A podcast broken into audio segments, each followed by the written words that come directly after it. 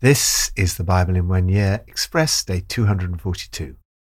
How to have a spiritual facelift. Father Raniero Cantalamessa, a Capuchin monk, preacher to the papal household, aged 81, kindly came and spoke at our leadership conference at the Royal Albert Hall. Many people comment on how his face and eyes shine with the radiance of God's presence. He was on a train one time in Italy when a woman, who was a total non believer, approached him and said, Your face compels me to believe. It's been said we cannot control the beauty of our face, but we can control the expression on it. As this story illustrates, you can tell a lot by looking at people's eyes and faces. We say, You should have seen the look on their face. As the old Latin proverb says, the face is the index of the mind. It's also true that the eyes are the windows of the soul. When we really want someone to listen to us and believe us, we say to that person, Look into my eyes. The Bible says a lot about faces and eyes. From Psalm 104 All creatures look to you to give them their food at the proper time. When you give it to them, they gather it up. When you open your hand, they are satisfied with good things. When you hide your face, they're terrified. When you take away their breath, they die and return to the dust. When you send your spirit, they are created, and you renew the face of the ground. God's face. There's a spiritual hunger in our hearts which can only be satisfied by God. The Psalms are full of a longing for a relationship with God and a desire to be in God's presence. This is described here using the language of human relationships, looking to God and seeking His face. These all look to you. When you hide your face, they are terrified. When you send your spirit, they are created.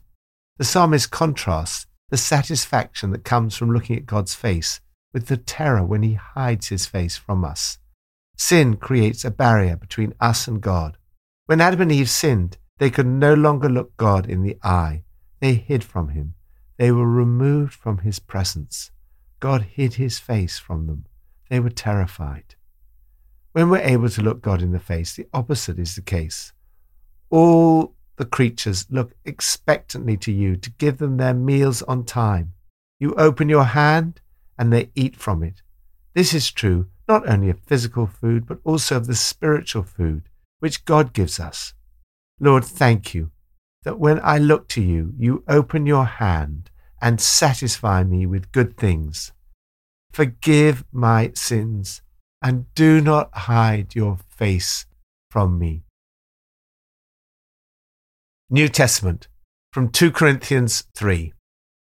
Now, if the ministry that brought death, which was engraved in letters of stone, came with glory, so that the Israelites could not look steadily at the face of Moses because of its glory, transitory though it was, will not the ministry of the Spirit be even more glorious? If the ministry that brought condemnation was glorious, how much more glorious is the ministry that brings righteousness?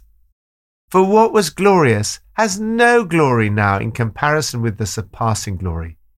And if what was transitory came with glory, how much greater is the glory of that which lasts? Therefore, since we have such a hope, we're very bold. We're not like Moses, who put a veil over his face to prevent the Israelites from seeing the end of what was passing away. But their minds were made dull.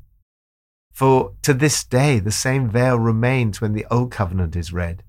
It has not been removed because only in Christ is it taken away. Even to this day, when Moses is read, a veil covers their hearts.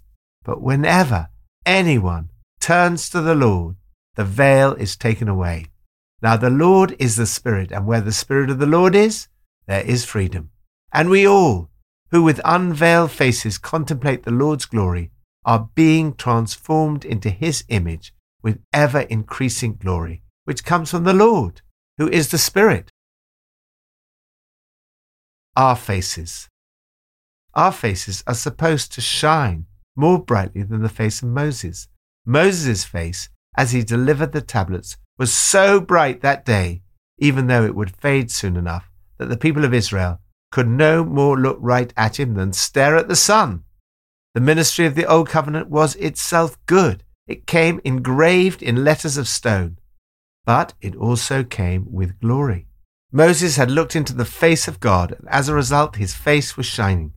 Moses had to put a veil over his face to keep the Israelites from gazing at it while the radiance was fading away. Although the ministry of the Old Covenant was good, it actually brought death. We are unable of ourselves to keep God's written laws. We sin, and the wages of sin is death. Paul continues to contrast the ministry of the Old Covenant with the ministry of the Spirit. The ministry of the Old Covenant in itself was good. However, the ministry of the Spirit is even more glorious and lasting. The ministry of the Old Covenant involved Moses wearing a veil. A veil stops people seeing. Paul says that even today, people don't really see or understand. Their minds are made dull. Only when they turn to the Lord is the veil taken away. This certainly was my experience. I'd heard the Bible being read, and I'd been to talks about the Christian faith, yet I did not understand what people were talking about. It made no sense to me. My spiritual eyes were blind. The moment that I turned to the Lord, it was as if the veil was taken away I could see and understand. Paul goes on to write something absolutely amazing. And when God is personally present, a living spirit, that old constricting legislation is recognized as obsolete. We're free of it, all of us. Nothing between us and God. Our faces shining with the brightness of His face. And so we are transfigured, much like the Messiah our lives gradually becoming brighter and more beautiful as God enters our lives and we become like Him. The whole Trinity is involved. The glory of God the Father is seen in the face of Jesus our Lord.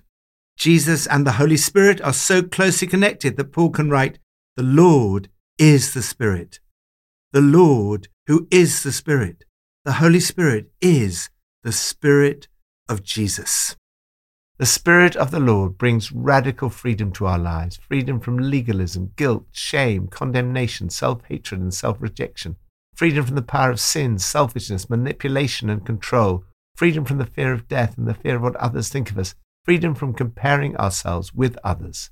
You're free to know, love, and serve God. You're free to use your life and energy to love others. You're free to be yourself. You can approach God with boldness. You do not need to veil your face. As you look into the face of Jesus, he changes you into his likeness.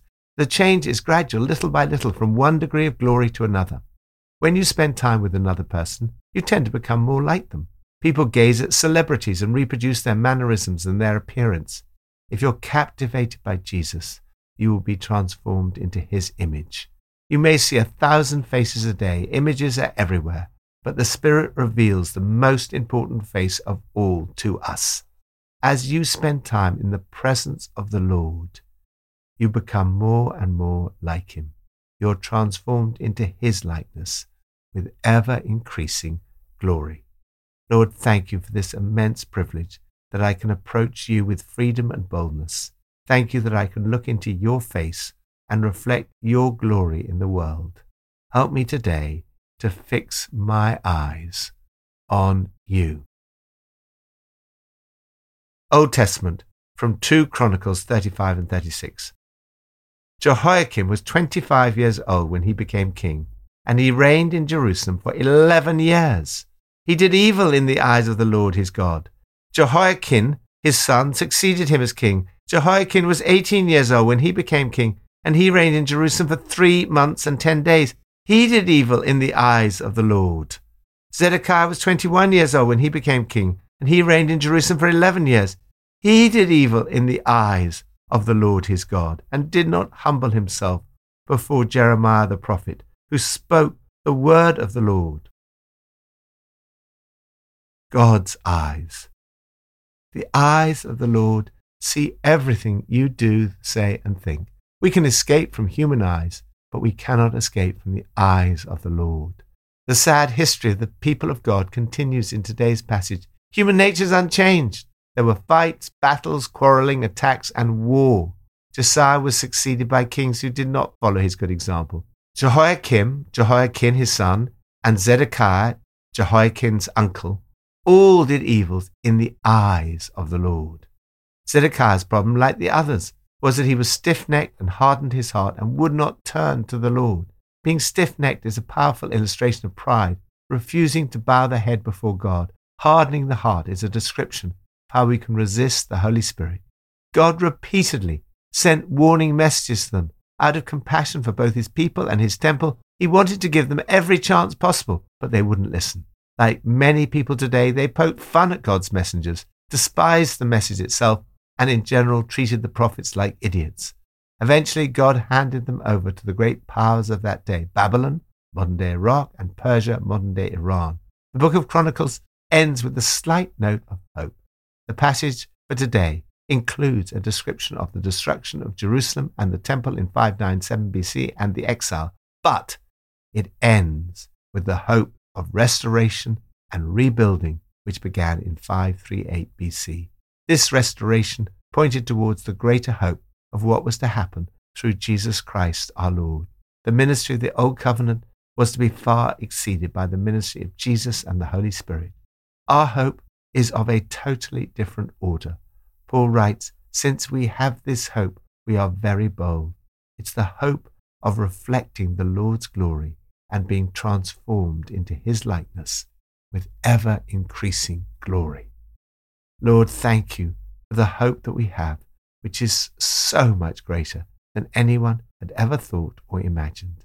Thank you that I can gaze at the face of Jesus.